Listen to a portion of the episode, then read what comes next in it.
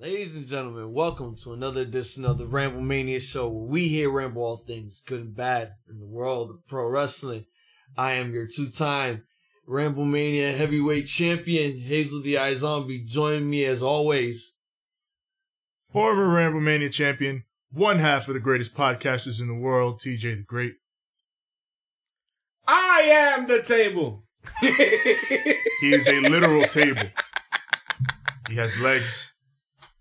He has a back. So what does that make you? Does that make you the ladder or the chair?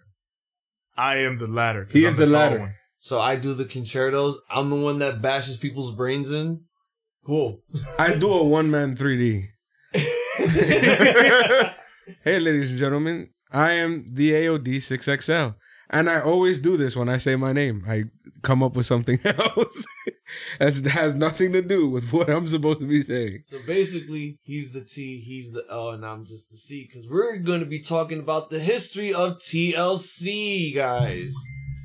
Wow. I am the table. Give me a second. I got to mute that. I am the chair. But no, we're going back. Going back in time, like way back in time, to where all this started from.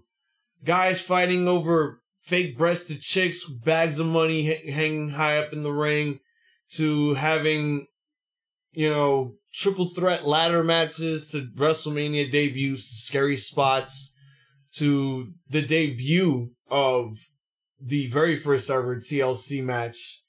And we're going to basically talk about, like, our favorite matches in that took place in these TLC gimmicks. We're not just talking about the pay-per-view and shit, because that's next week.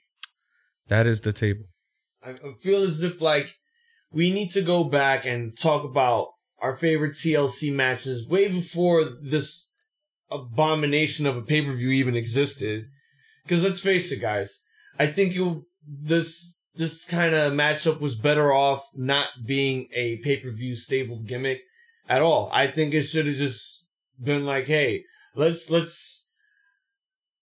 have matches like this be the be-all, end-all. Like, all right, we got two guys going through a blood feud rivalry. How are we going to end this rivalry? A Hell in a Cell match. Yeah, it should be the end, the burner match. Yeah. The rubber match. It should be a special occasion match. Like, the way the original TLC match all came together, it made complete sense. These guys are using tables all the time. These guys are using chairs all the time. These guys use ladders all the time. So you bring that together, you craft a special reason for this match to exist. You don't just, oh, hey, it's December. It's time to do these matches. I mean, let's go back to the days when the chairs and the tables weren't even used at the time, when, you know, ladder matches were becoming popular in singles competition. And at the time, in the Attitude Era, there were a lot of tag teams that were not really getting that over. You know, just because it was the Attitude Era, don't get your hopes up. Like, not everyone will get over in that sort of era. That was a really good spot. It's because Vince hates tag teams. Vince hated tag teams. He's always hated tag teams. Since maybe, I don't know. Name me one tag team that we could all say Vince actually hated. All of them. All of them, pal. I don't like tag teams. Except the Dicks and the Chippendales. He loved those because those are his fucking ideas. Well, you know why. He loves gimmicks.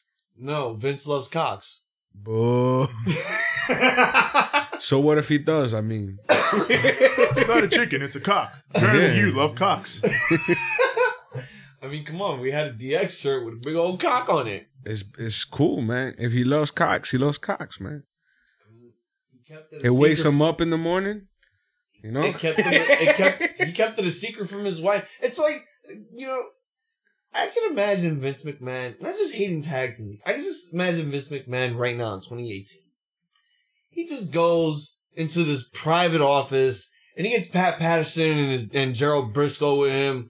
And, you know, they're just talking, and then all of a sudden, you know, someone unzips his pants, and we all know it's Pat. It's like, Vince is just sitting there, chillaxing, like, just getting the best blows out of his life from Pat Patterson. Oh God. It's like, oh, Brock Lesnar needs to be Universal Champion. That kind of shit. Seven, would you like to? Porn with the Ramble Mania Show, ladies and gentlemen. Do the gimmick. Or do I have to do the gimmick? This is not a I don't even know what to say to that. It's just, you know, that's... Vince McMahon is just very... Let's determine what we do with this. Hold on. The comments are his with the eyes on me. Are his and his low. Do not reflect the Ramble Mania show, nor Bench Club as a whole. No, but I am being serious, because it's like Vince McMahon would think of the most outrageous things, just to get himself and his ego over. It's like, let's get all these part-timers out of my dick and just fucking give them championships, and then not have them show up the following day they win or lose a pay-per-view. But then just... Well, we're not here for that. We're not here to talk about part-timers and... Yeah, we're here to talk about... And all the problems with WWE. We're here to talk about fun stuff. Yeah, the TLC, tables, the ladders. And the chairs. Yeah. TLC was probably, at the time, before they even came up with that horrible pay-per-view, was the greatest concept for a gimmick, and it helped elevate not just... I don't want to say just 6 guys. I think it elevated a lot more people... in the long run, because we had some singles matches along the way. Like, again, it all started when it was 2 Canadians and 2 Americans facing each other for a fake-breasted woman with money hanging high above the ring in a ladder match. And they stole the show. 100% truly. And that basically was the innovation of tag team wrestling.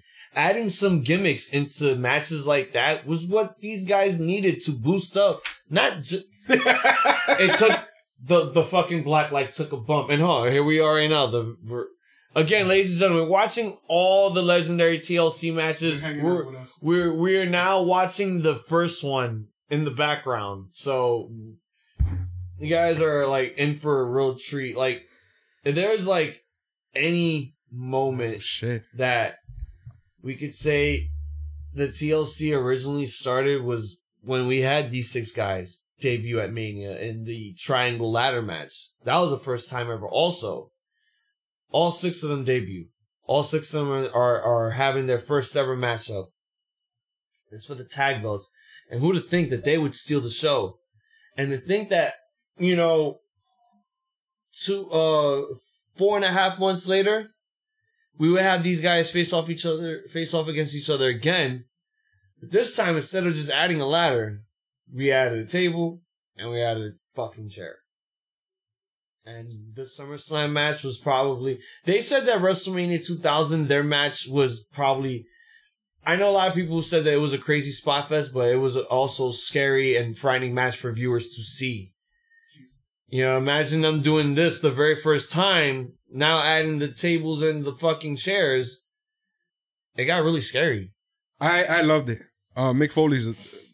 well, I don't know if he came up with it. Yeah, he did. And on the show, in kayfabe, he came up with it. I was like, fucking genius. Yeah.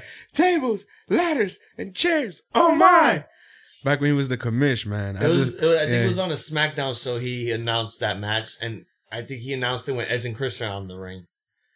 I forget exactly how it happened, but I just remember, like, everybody was just going nuts. Because I do remember, Edge and Christian came out with the chairs. Because first they started off with the ladders. It's all about the ladders. But, you know, the Dudleys are about the tables. These guys didn't have a gimmick. Yeah, Edge and Christian didn't have one. So they were just like, chairs. And then they just started doing concertos out of nowhere. Yeah, and I think with them doing those concertos, it got them, like, way more over. It got the chairs... moreover, because it's like, hey, we could actually use these chairs for other reasons. You know, you got a tag partner and you want to clock another dude. Concerto right to the fucking head. You know, ka-ping.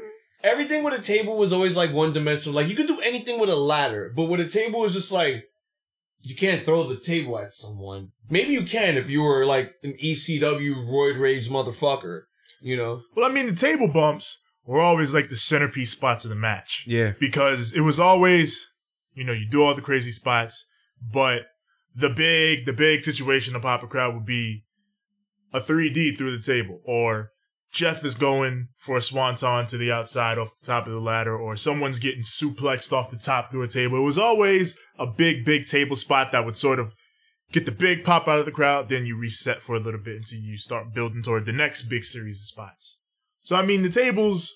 They had their purpose. I would say they were more than one-dimensional. Yeah. I think back then at the time, like, when we look at some old matches, way before they even thought of TLC, like, they're like, you think of the ladder match between Shawn and Razor. You know, there were some moments where they didn't really use the ladder as a weapon. You know, sometimes. They were, like, for instance, Shawn going up to the top of the ladder, doing that big old splash off the top from the ladder onto Razor. You know, they didn't really use the ladder as a weapon per se. Because it was just like, okay, it's just a gimmick match. The object is to just climb up the ladder and reach for the belt. That was it. Now it's just like, you know, I think when... I'm not going to say when the hardcore title debuted, because that's just stupid. Because that would just be like, hey, we're just going to give this title more credit than the concept of what we're talking about.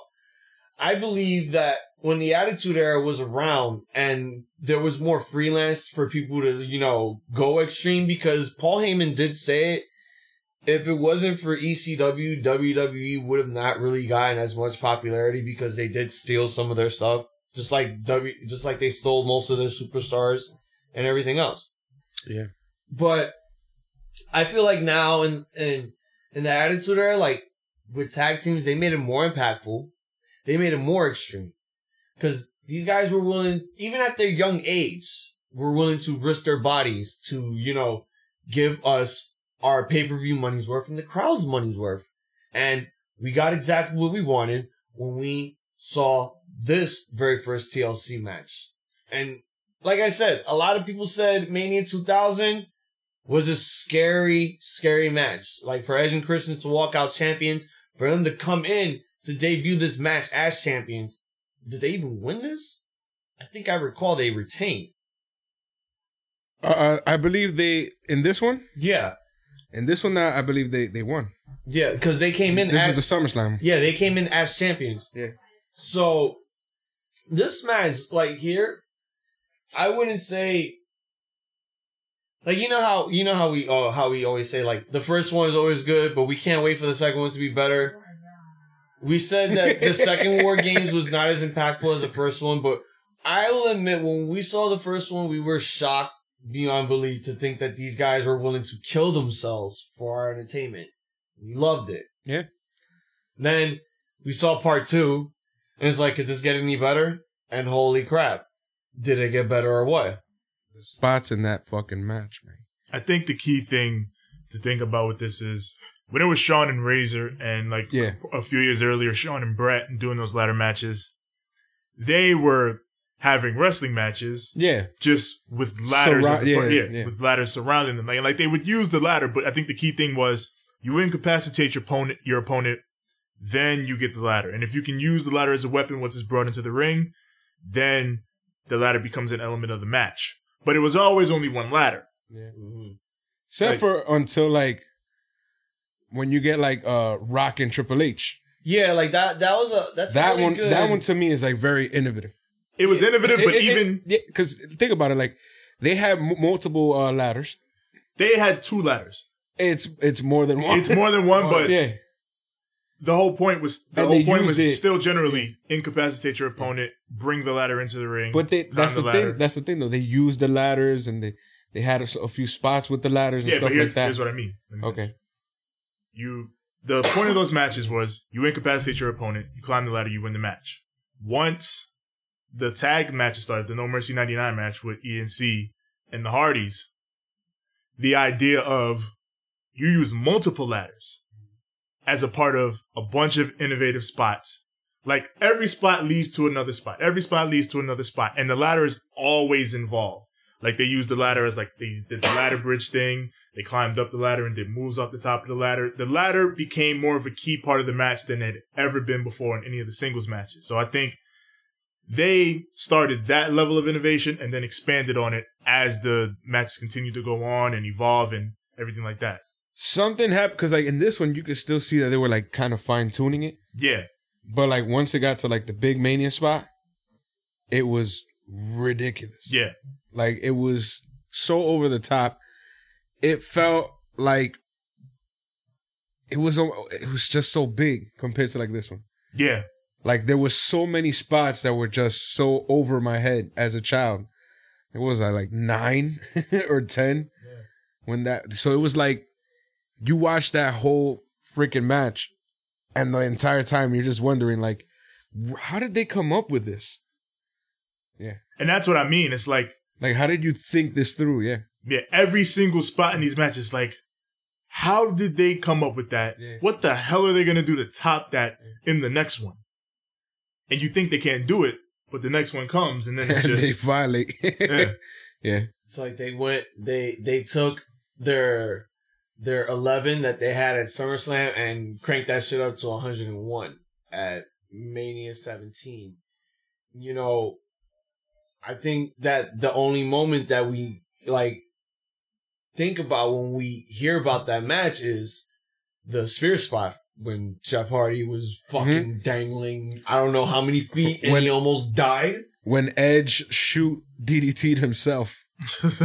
Oh my God. Yo, his reaction when he gets up is just like, oh shit. I'm like, yo, I couldn't. We were kids when we saw this, and I know for a fact I couldn't stop laughing when I saw that.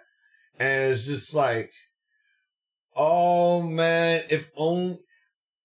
I used to rent this Mania 17 at Blockbuster a lot just because I always wanted to see that spot because that was always my favorite match. And that'll always be my favorite pay-per-view of all time in Mania, is Mania 17.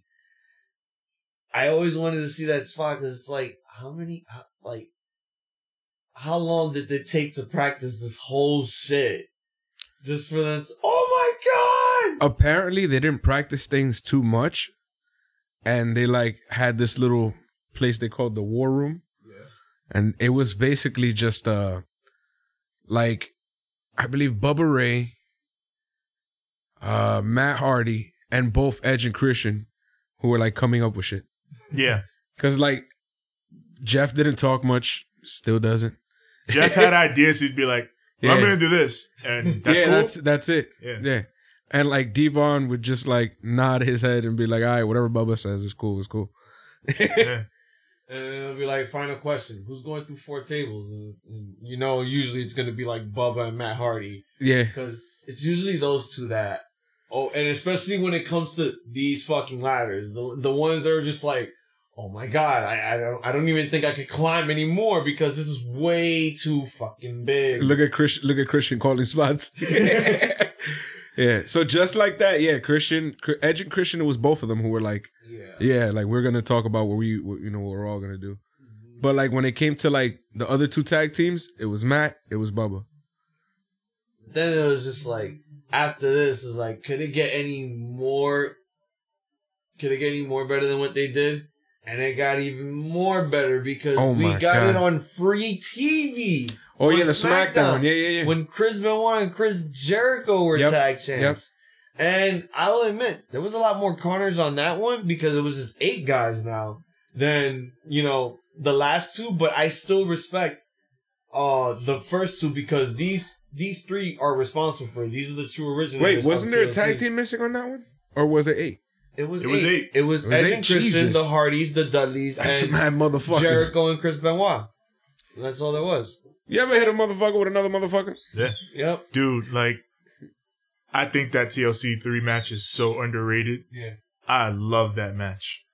There's so much good shit in that match. And the fact that they have the main event, the match on live TV, that, oh my God, that 4 table spot. I'll explain that later. The fact that they had them go live on TV for us to have to watch it for free, I think that was just it was the best moment ever. The fact that we got to see more carnage, the fact that we got to see Jericho do more extreme stuff. We hardly ever really see Chris Benoit. Oh, Biggie. And I muted you. I have no idea how. We hardly ever saw Chris Benoit do anything sort of extreme in wrestling. I mean, I don't count the matches that he's had with Eddie Guerrero because those are just technical matches in ECW and shit. Never saw him pick up a chair or any of that stuff. He was always straight up technical style submissionist. Never cheated. Well, Benoit, he and Jericho, if you remember the ladder match that they had at Royal Rumble 01, physical ladder match. It was it was like a harkening back to what Shawn and Razor did, mm-hmm. but an evolved version with using the ladder as a weapon, because their whole match revolved around using the ladder as a weapon. Jericho doing that, Walls of Jericho on the ladder. Yeah, that was my favorite spot. I love that spot. Oh, can I remind you that at that time, we had the two-man power trip trying to take over all the gold. That's when they were feuding with them. Yeah. Oh my God. It's just... Well, I think it was after that SmackDown. That's when they started feuding with them. No. Because... They won. Remember when Austin Jericho and Benoit won the titles that week? Yeah. Then they got put in the TLC match on that SmackDown. Oh, okay, yeah, there we go. Thank you. Because I was trying to remember, like, when was it that they won it? And I remember the quad tear. It was like, because Triple H was extremely selfish. I'm like, so I no longer give a damn about you.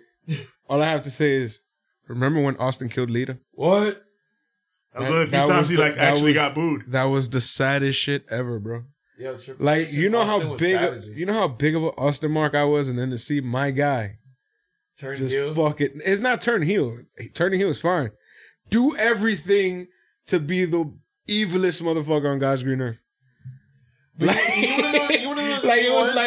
no, you're my freaking guy. You're supposed to. You want to know what the thing was that bothered me about that heel turn? And I think when I saw Austin's documentary, JR said it best. That heel turn should have never happened. It's like if you took Clint Eastwood out of his Western movies and you make him play a Nazi. It doesn't fucking work. That went over like a fart in church. Exactly. It didn't work. And to think that you have to go through brass tactics to team yourself up with Triple H. But here's the thing. Even Austin himself says to himself, right there at the end of the match, instead of shaking Vince McMahon's hand, him. Pulled them in, giving them a stunner, taking them out, drinking a beer, one more for the good guys. But he went for it. He went.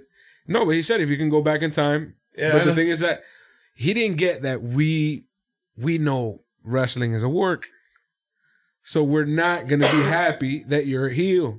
So we're gonna cheer you. I think we don't want to boo you. He had always said, "I don't want to be stale. I don't want to ever be that guy." That's what he said. Stale. That's what he said. Yeah, but he didn't know that. Yeah, but he didn't realize we weren't tired of Stone Cold Steve Austin, the beer drinking. I don't think we would have never been tired of it. I think I went to Raw 25, nobody till that day even stood silent. The minute you hear that glass break. Yeah.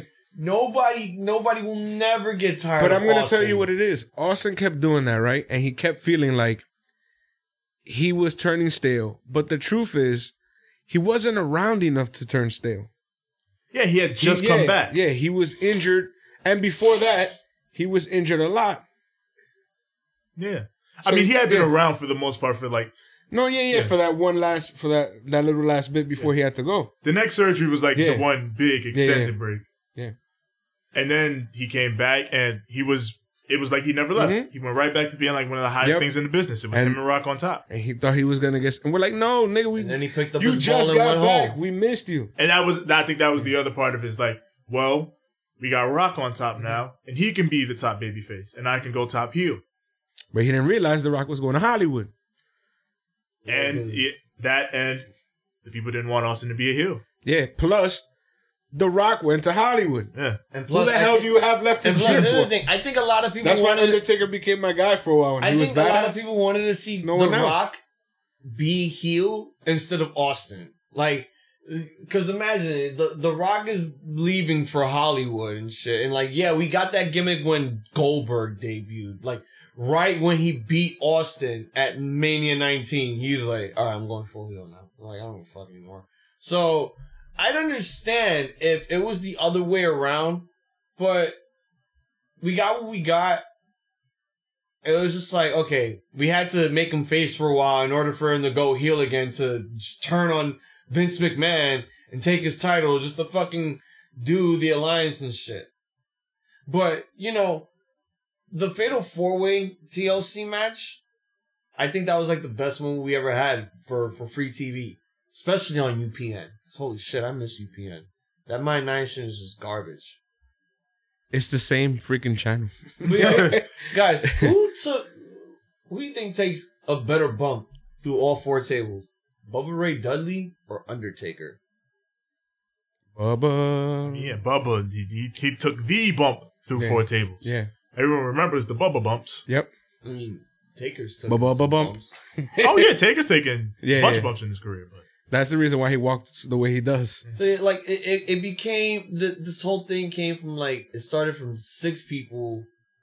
And, you know, it originally just fell down to, you know... The Hardys are still wrestling now, so it's really theirs. I mean, yeah, because Jeff, all these guys. Well, technically, yeah, Jeff. As much as we love these matches, we do have to talk about they gave these guys all injuries that they all still live with to this day. Yep. They were dangerous, dangerous, scary matches. Concussions. Edge fucked up his neck over it. Yep. That's what started the whole spinal stenosis. Yeah. Should have never speared fucking Brutus Clay. Should have never speared. To be honest, the only match that's even bigger than this one and like life altering like injuries is the Hell in the Cell. Actually, not even. The one because if you don't bump off the cell, then you're fine. Yeah, true. But Shawn, Taker, Foley. And now it's starting to catch up to this Triple H. Well, no one ever got hurt like Foley got hurt because Foley took the craziest thing. Foley's if your name is Shane McMahon. Yeah, Shane McMahon is immune to everything. Yeah, he's the best in the world. Of course, Shane McMahon's not going to get hurt. He's still the best in the fucking world. But everybody else's career, like, yeah, short. And now look, Ken Shamrock is fucking trying to come back. Ah! He literally, it's like having done too much why? To yourself. You're already working under 50 Cent with his security and shit. You don't need to come back to WWE. I didn't know that. That's crazy. I usually joke about shit like that. That's the funny thing. Because look, no lie, ask him. If there's one person that I want to see just face Brock, and that's just Matt Riddle. That's all I want to see. I want to see 50 Cent face Matt Riddle and Brock Lesnar in the same damn night. Fucking why not? Let him face Taz. Let him face Steve Austin. In a TLC match? Yeah, The Rock. Because that's what we're talking about here. TLC matches. Chris Benoit. Well, that's going to be a bit of a difficult situation to put together. CM Punk. He ain't doing nothing. Oh my god, 50 Cent versus CM Punk. It's like, hey, let's have another angle where the Hardys hate each other again. Just put them in one more TLC match. God. I mean, that I Quit match that they had. Oh my god, look, it's horrible. Oh my god, they shrunk. It's the original WLC. We're watching that promo in which they had little people dressed up as Matt and Jeff. It's the WWE special of little people impersonating your opponent. Yeah. Back then, it was acceptable. I know what you're doing. You're trying to give us the OSW thing. Yes. Mm. It was acceptable at a time. Nowadays, nothing is never acceptable. You can't even say a bad thing about WWE before they fucking decide to send you before they decide to block you on social media. Dog, I forgot about this. Look at they brought out a fucking toddler table, a Fisher Price table, nonetheless. No, oh my god, this is awful. Can we talk about TLC 4? Yes, the Raw one. Yes, with Hurricane and Kane. Hurricane, yes. But Hurricane was dead, so literally. Kane had to work the match alone. Kane? Yes. Because you're screwed. Go ahead. Was it during the time that Triple H was heavyweight champion? Yeah, Reign of Terror. This was, yeah. Okay, this is one match that I know I did not see. I didn't see that match. Burial. Yeah. You guys want to talk about that match? I would love to hear about it. I don't remember it as much, but Tevin, you can go ahead. Yeah, you go ahead. Trying to remember, because at this time... It was Hurricane. D-Von was on SmackDown doing It's Dominate. Yeah. So it was Bubba and Spike. Yeah. That was awkward as hell. But hold on. Weren't Kane and Hurricane like tag teams at the time? They were tag team champions. They were tag champs. Thank you. This is before the situation happened. Yeah. The Katie Vick? No, the one where he had to... It was like a year before that. Yeah, Katie Vick ultimately led to that. Yeah. Unmasking. Yeah. But yeah, like TLC 4 was like the first Raw one. I think it was part of Raw Roulette, actually. Yeah. Yeah, it was a Raw Roulette show. Because I remember that was Bischoff days. Yeah. Bischoff days were the shit. Nah, not to me. I hated it. Except for the hot lesbian action. I was not into that. I really wasn't. Maybe for yourself. Hot lesbian action. Hey, Charlie! I'm sorry. Anyways, so those were the days when Triple H used to walk around with a golden shovel. So yeah. I hated those days. That's when I started like to turn off a bit. You know, back then it wasn't even just Raw. It was just Raw. That's just how it was. Raw. It's the Raw show. Yeah. All right, but I think I remember who was in that match. It was Hurricane, but it was only Kane. Hurricane. Bubba and Spike. Yeah. Jeff and I think RVD. And it was the Un-Americans. Christian. Yes, I remember the Un-Americans. I remember Christian the Un-Americans. I think it was RVD I don't and remember Booker T. RVD. It was RVD and Booker T, I believe. Jeff was in that match, but I can't remember who his partner was. Because it had one person from the original TLC matches, but they didn't have their original partner. So, like, Christian, Bubba, and Jeff. Bubba's partner was Spike. Okay. And Christian's partner was, I believe, Jericho. So, Jeff's partner, I believe, was RVD, but I'm not entirely sure. Partner. Yeah. I don't remember who Jeff's partner was. See, if Ivan were here, Ivan's a big Jeff Hardy mark, so he would have known this. Yeah, he would have known by now. Yeah. Ivan would have been like, quantum split, and he would have got it. All right. Oh, he got it. Yeah. There they go. Yeah, if there is one match that I do want to talk about, it was probably, I could say one of the most. It was RVD. He's dead ass right there. Oh, in the walls. See, now we feel like jackasses. Go ahead. Probably one of the most bloodiest TLC matches within the Ruthless Aggression era, and it was Edge and Ric Flair. Mm-hmm. The Raw one. Yes. When Charlotte's in the crowd. Uh-huh. Her name was Ashley. It was Ashley. Oh, my God. Ashley. Ashley Fliehr. Yeah. But, you know, for Ric Flair at his age to, you know, be doing this kind of craziness, especially in the Ruthless Aggression era, you know, it would come down to that point where, you know, Rick, you gotta take it easy. I think you've lost so much. That's when Rick started looking naked. You lost so much blood within the 70s and shit. How much blood are you wanting to lose for us? Like, you would legit, like, he would dye his hair full on with his blood. Yeah, it would look literally like. It would just look pinkish. Nah, it would look like, cause see, that's like really bad Hollywood. But that his would look like literally like orange. Yeah, he'll have that. His hair would go from like Donald Trump hair, dude. His hair would go from like damn near white to like full on Becky Lynch.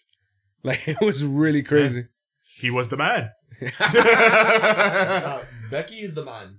Yeah, now Becky's the man. But you know, Charlotte is the man. Ric Flair at the time, we all knew that he didn't have a lot left in the tank, but he was still going at the time, which was acceptable. And I thought at his age, he could have got a part-time deal and wrestled at least once a month or WrestleMania and shit. I'm glad he left when he did because it was time. I was happy also, but then TNA ruined it. Yeah, then he did that. But see, the thing is that even there, he didn't wrestle much. So, like... There he had a part-timer gig. But you still ruined it by coming back into the ring. Like, when you retire, you retire. Like, Shawn Michaels retired, and it took him 8 years for dirty Saudi money to get him back in the ring. See, but that's the thing. See, at the end of the day, you're getting upset that, you know, that TNA run happened. But same thing happened with Mick Foley, Terry Funk. Like, who really retires and stays out? Very few. Damn, Sean was one of the few guys. Austin's one of the guys. Austin is the guy. At this point, Austin is the guy because Sean has come back at this point. Yeah. Well, mainly and Edge too because Edge is not. Well, Edge has no choice. I think we could Edge has no choice. I think we could say anyone that out of the people who can come back, spinal stenosis, and Sheamus is the next in online. Damn, yeah, is not going to be wrestling anymore completely because that's it. One more bump and you're fucking paralyzed for life. You know, throughout all the fucking stunner bumps that Austin does, even throughout this year, I'm surprised that he's not in the fucking wheelchair. Because you're just Well, he left and got to heal his body up, so he feels a lot better now. Yeah. And even now, like, you know, we got to understand, like, DDP yoga is the hottest thing that every wrestler is going for. It legit helps. Yeah, even like, Big Show, man. Like, look at AJ Styles. He's, like, in his 40s, and he can still do fucking 450s. Look at Jericho. He's approaching his 50s, and he's still going at a high level. And he's the greatest IC champ of all time. But sure as fuck is. You know, all these TLC matches, like, They hold a special place in our hearts, including the very first two.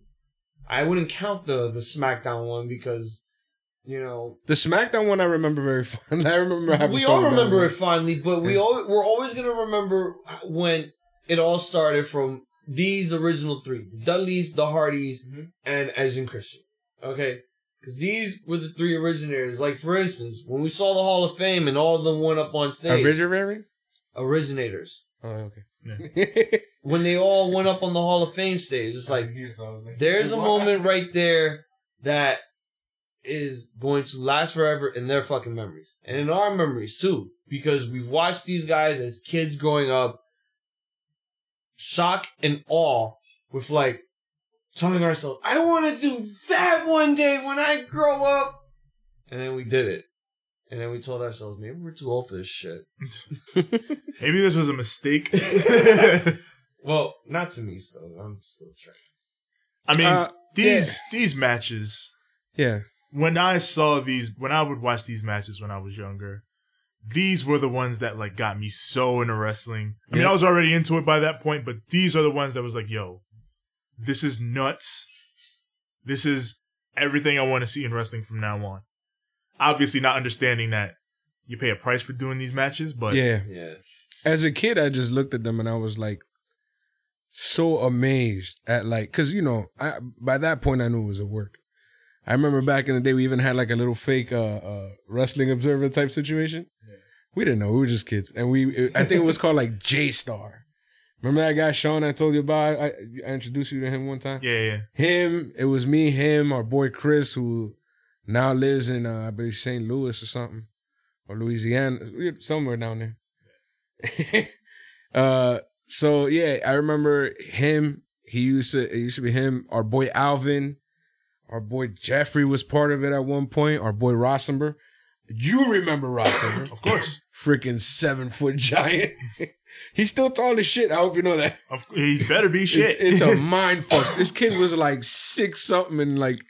What was it, like sixth grade? Like sixth grade, yeah. Jesus! So, so we had that whole situation, you know. And, like, I just remember how crazy we used to go. And we used to, like, write down all these things, blah, like, try to figure out, like, how did they come up with these stunts? How did they go through these stunts and, like, not die? Like, we were just trying to figure things out. We used to come up with, like, our own little fan theories and stuff. It was so cool. When go ahead. I was eventually now as an adult, like when my friends come over and, you know, they're like, I'm not really into wrestling. And I'm like, I'm really trying to watch this right quick. I'm like, you know what? All right, I'll put you this. And if you like this, then you let me watch this and then we'll be good. And then I'll put them like something like that. And then they'll be like, oh yeah, now I'm into it, blah, blah, blah. And then I'll show them like, okay, here's some of the newer stuff on NXT. Cause you know how I am with NXT. Yeah. When I got my first job, when I was like 14, one of the first like WWE compilation DVDs I ever bought was the History of the Ladder Match DVD that they put out, and it had all these matches, the ladder matches, the TLC matches. It went up to 05, I think, because Benoit's on these. So, but I remember I would just watch them front to back all goddamn day, and when like it would get to TLC 2. TLC 3, like all the crazy spots I rewind. The spear that everyone remembers from 17. Edge spearing Jeff out of midair. Freaking Jeff doing his ladder leapfrog. Yeah, the little frogger. Yeah, when he leapfrogs the ladder. Yeah. That was a scary spot. I was like, Jeff, what the fuck are you doing? You're going to fall on your head. And then the ladder falls and I'm like, oh my god. And then he saves himself. I'm like, hey. It's like, how are these guys? I would just rewind it like, how?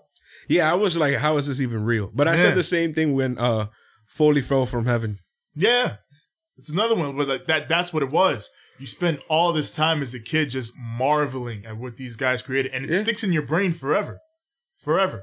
Like, I'll admit here, like, I never watched anything ECW at all, okay? I mean, I had the black cable box where it was illegal. And the one that you had to finger in the box? Back? Used to get my free pay-per-views on it. You finger the back of it. They had a little button in the back you had to fuck with. That's how we were able to watch Mike Tyson bit off Holyfield's ear. It's like fucking kid. Biting people's ears off. What was it?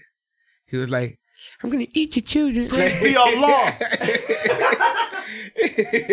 But look, I mean, fucking... He was nuts, bro. All this time, like, I never watched a thing of ECW, and I look at the Attitude Era when I was a kid, and all these extreme spots. Like, that was just basically ECW to me, all these TLC matches, and, you know, the Dudleys, the Hardys, and, you know, Edge and Christian, Al Snow, Baton, and the Hardcore division, too. Like, I give credit to guys like Crash Holly. I give credit to guys like Hardcore. I give credit to guys like Al Snow. Even Steve Blackman, of all people. I mean... To be honest, he was better off with the European Championship, not the Hardcore side. Yo, Steve Blackman's second theme song used to kill me. Was it the one? Yes, that one. The original one, the... That one was fine. But then the... I was like, oh my God. The Tronus is flashing. Lethal Weapon. I felt like I was waiting. And before that one, it was just glow sticks. I felt like I was waiting on a train for Hogwarts to come pick me up. Platform 9 3/4. It's like you just hear it coming from a distance. The Steve Blackman's theme, and then imagine you're like at the end of the fucking platform, and you just feel the wind coming in very strong. You just feel it coming in close, and you hear it, and then it comes right in. Like, oh shit, I didn't know I was gonna die today. It's like, God damn it, man. I didn't think I was gonna get kicked in the face by this fucking gust of wind. Holy shit. But the martial artist wind. But look, I mean, I thank all these guys because I never watched a thing of ECW until maybe the very first One Night Stand that came out, because I like that's when I started wanting to find like tapes of old ECW stuff, and you know, that's when they came out on Sci-Fi, and I just gave up all hope. You bring a zombie out to get beat up by the Sandman. That's it. I gave up. See, I learned about ECW when it was, like, alive.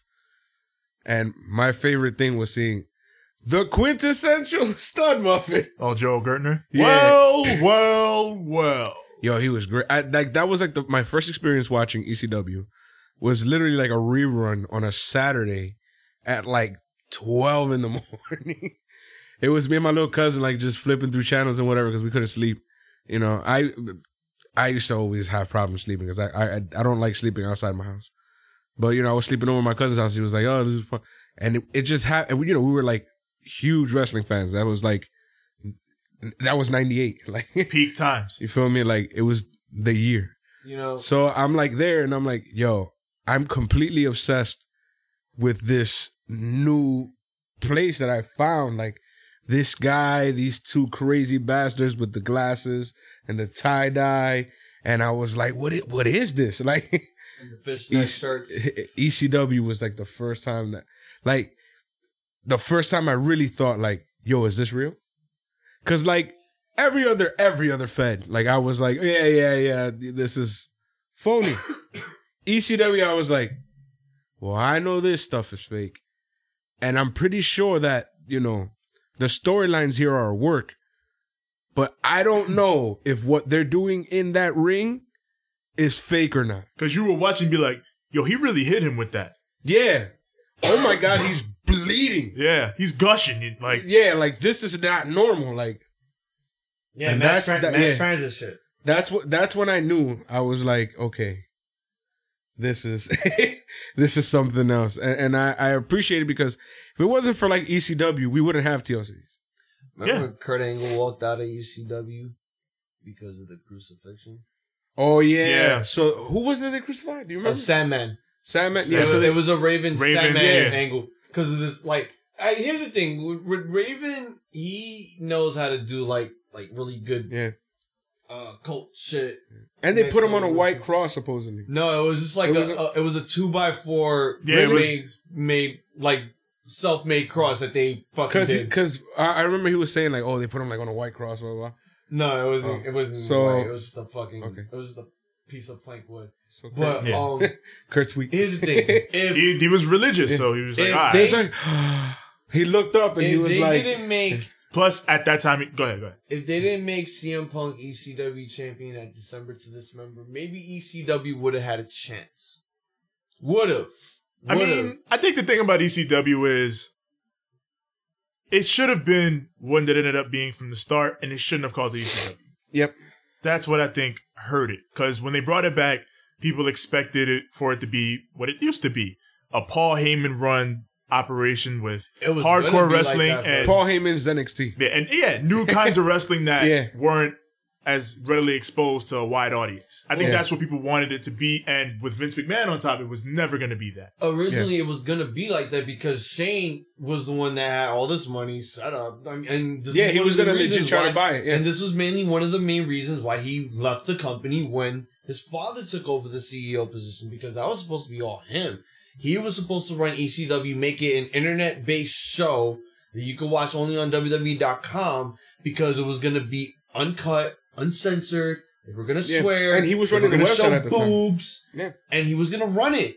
Yeah. It was like, this was not going to be Vince's project. Like, Shane had the money, had the funds for everything, but then Vince was just like, you know what, fuck you, I'm going PG. Your mother wants to go political on us. So she's stepping down on her position. It wasn't even that. It was because that was before that. That was after that, actually. It was way after because what happened was they brought Shane wanted to bring it back. I always thought it was before. Before she tried to join political office. ECW came back around 2006 because that was when the DX reuniting came back also. Okay. So around that time, Linda was already about to leave the company. She was just getting ready to sell her assets to the stock because, remember, she was CEO. Vince was just chairman. And it was originally supposed to go to Shane because Stephanie did not want nothing to do with this company. She wanted nothing to do with it. Well, no, she was already on creative by that point, so but she was in. She kind of was, but she didn't want anything more to do with it because she wanted to be a full-time mom, you know? The minute you fucking married Triple H, you wanted to have more babies and shit. So it was just like she didn't want to get involved anymore. So they felt as if Shane would have been the rightful heir as CEO, but Vince was like, "Fuck you, I'm taking the shit." So you had to understand, like Shane went to Paul and said, "We want to bring back ECW, so let's do a one-night stand, and it will be a pay-per-view." Event, and then it'll come on DVD, see how much it sold. Sold a lot. DVD sales are crazy. The fucking pay-per-view buys are crazy. It's just 2006's was not that good. It was great. Didn't they also come out with that, the Rise and Fall Rise and Fall of ECW, which is, to this day, one of the best DVDs they've ever done. Yeah. Still the And then that also sold like crazy. Which was the issue. So at that point, Vince saw, there's a real interest in this. Yeah. So let's bring this back. But with the interest in, he was like, if I'm going to make money on it, it's Vince McMahon. I got to do it my way. I have to be in charge, Exactly. And that's when Shane decided, you know what, you want to take over what I wanted to do. Fuck you. I'm going to get up out of here and, you know, start selling in China. But the thing, too, is that Shane wanted ECW since, like, the Attitude Era. Yeah. He's been wanting. Shane's been wanting the UFC. Yeah, since the Attitude Era. Shane's had crazy ideas about different things to do. He wanted UFC. He wanted ECW. He because Heyman also had ideas for before ECW folded. He wanted to bring in Misawa. He wanted to bring in Bryan Danielson and all these other guys. Yeah. So and eventually we got Brock. Can we get a timeout real quick? I'm going to say this right now. He would have brought him in too. You know that he said that, right? Later on tonight, when I go home, I will, for the first time, get the opportunity to hear Stephanie McMahon's dirty sex life on the Howard Stern show. Oh, you never watched that? Never watched. I wasn't against Howard Stern. It was just like, okay, I don't really know a goddamn thing about this guy, so let me not really. Oh, Howard Stern is great. No, I know he's great. Howard Stern in the 90s. But I mean, God. Like, because as we're watching in the background, there was a pop-up of Vince McMahon and Howard Stern. So it's like, okay, I never really saw wrestlers on the Howard Stern show. So it's like, okay, I want to hear these guys, you know, uncensored. Like, for instance, I can follow Braun Strowman on Instagram, and he could be promoting guns, and he could be swearing on there. Or when he lost, or when his luggage got fucked up. That shit was hilarious. Baba Booey, Baba Booey. You know the thing about Howard Stern is, as a journalist, he's very disarming, and it creates for great interviews. Yeah. Great, great, great interviews, because people are always so open with him, because he has a great way of just making people open up and then making them feel comfortable. But then people look at him as like too controversial, like, oh, he's too dirty for people to for him to be on the radio. Like, what the fuck are you talking about? It's like he's a shock jock. He is, but. He also has, like, so much more nuance than your average shock jock. Like, for that, you might as well just start telling Alex Jones to stop talking so much shit on the fucking show. Well, that's different. Alex Jones is just a fucking lunatic. Yeah, quack. Yeah. Just like the dude for A Call for Uprising. That dude's a fucking quack. That's just a fucking lunatic. Like, did you hear about the joke that The Rock did? Yeah. This shit was stupid. Like, he legit went out of nowhere thinking, saying, The Rock is a fucking cannibal because he eats children. Oh, my. It's just because you say that he's a cannibal because he has muscles does not make him a cannibal. That's like if I fucking if I'm gonna have sex with my wife and I yell Wu Tang, that don't mean I'm part of the fucking Wu Tang Clan. I'm just giving him a shout out. I'm just giving him a fucking shout out. Like, that's a new one. I want to try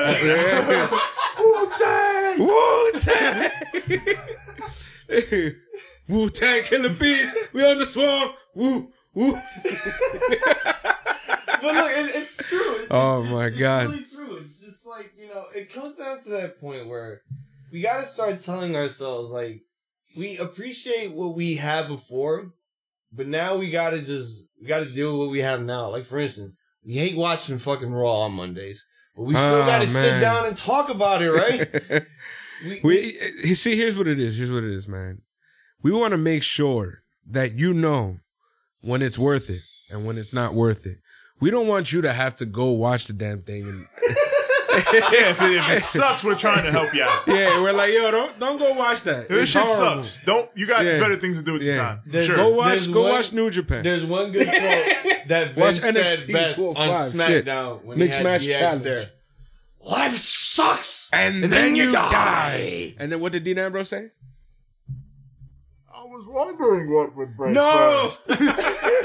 Your spirits or your body. He goes, life sucks and you don't always get what you want. I'm like, this is such a PG version of that. You should have erased that entire thing. You know what it is? It was probably Vince like, I want this. Life sucks and then you die. He has to say life sucks and then you die. And they were like, well, Vince, we can't say that because kids are what? And then they were like, this is the best we can come up with. Right? And he was like...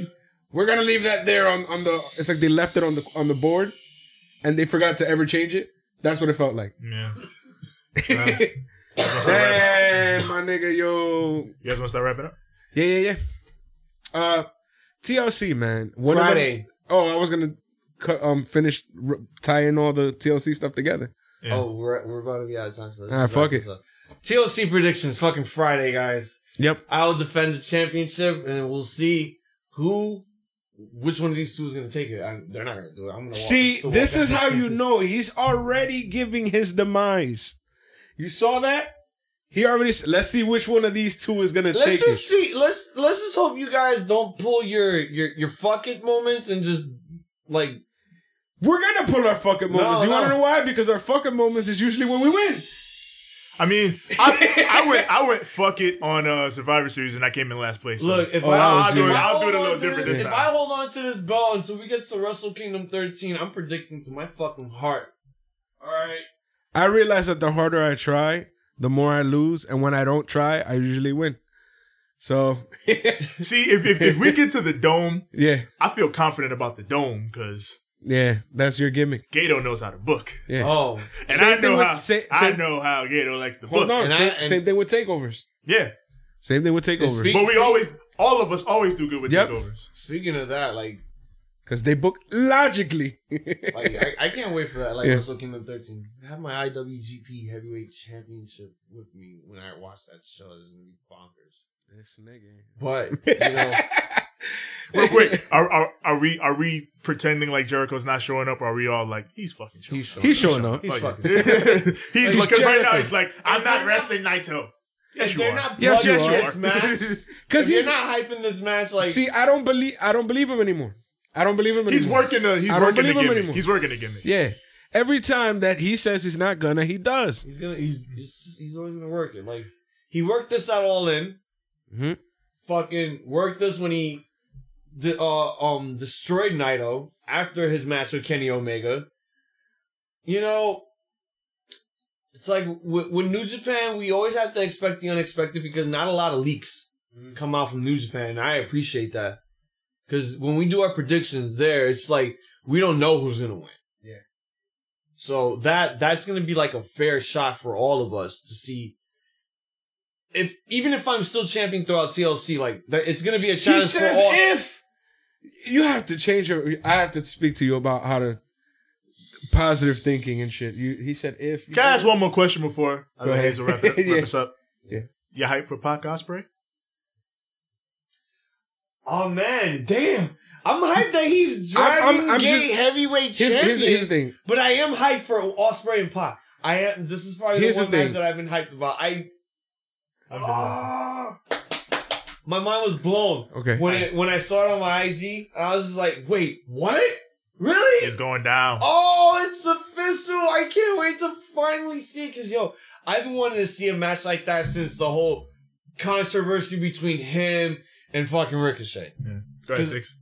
Yeah, it's been so long since we've seen our boy Navo. And the thing is, when he was PAC, I only got to see him, like, in video clips. Never got to sit down and watch an entire match. So, like, now that I get to, I'm gonna fucking go nuts. Like, I finally get to see, and I want to see, like, because I've seen the videos, that he used to do a lot crazier shit. Yeah, that's what I'm hoping for. So I want to see, like, what he's going to do now. Especially with Will Ospreay. I'm hoping to see, like, a lot more crazy spots. Yeah, flip everywhere, nigga. I want to see him do a Spanish fly off the top and then just land right on the fucking title. It's going to be like my favorite show, Michael. My favorite by the way, if you don't know, for those of you who don't know, I love me some 205 Live. Before we wrap this up real quick, I want to get this off my chest. Respect me. You got like a minute, bro. We do have TLC next week, and I do want to get this off my chest. Yes. I understand that they're lacking with the gimmick matches. We need a tables match. We have a ladders match. We do. We need a chairs match. No. Okay? We don't just need... I don't want a chairs match. We don't just need straight up... No, seriously.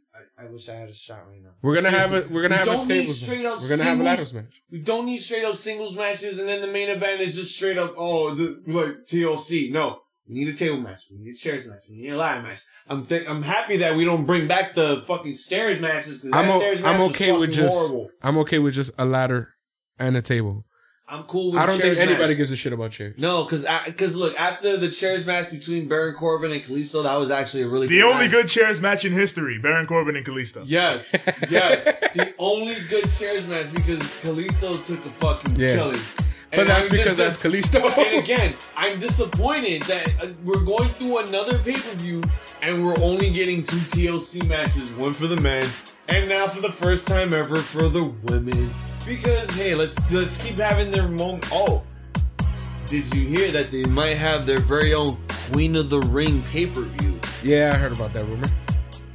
Just because we're going to have another Greatest Royal Rumble. And we might have a women's tag team match. Triple H, please book that. Title match. It would be great if Triple H booked. We're running out of time. Yeah. Rest in peace, Larry DX Henning. Yeah. Rest in peace to the Dynamite Kid. Larry the Axe Henning, man. Rest in peace to you too. From all of us here at Ramble Mania, good fight. And good night. Too sweet, Bubba. Too sweet. Too sweet. Woo! See you guys Friday for TLC predictions.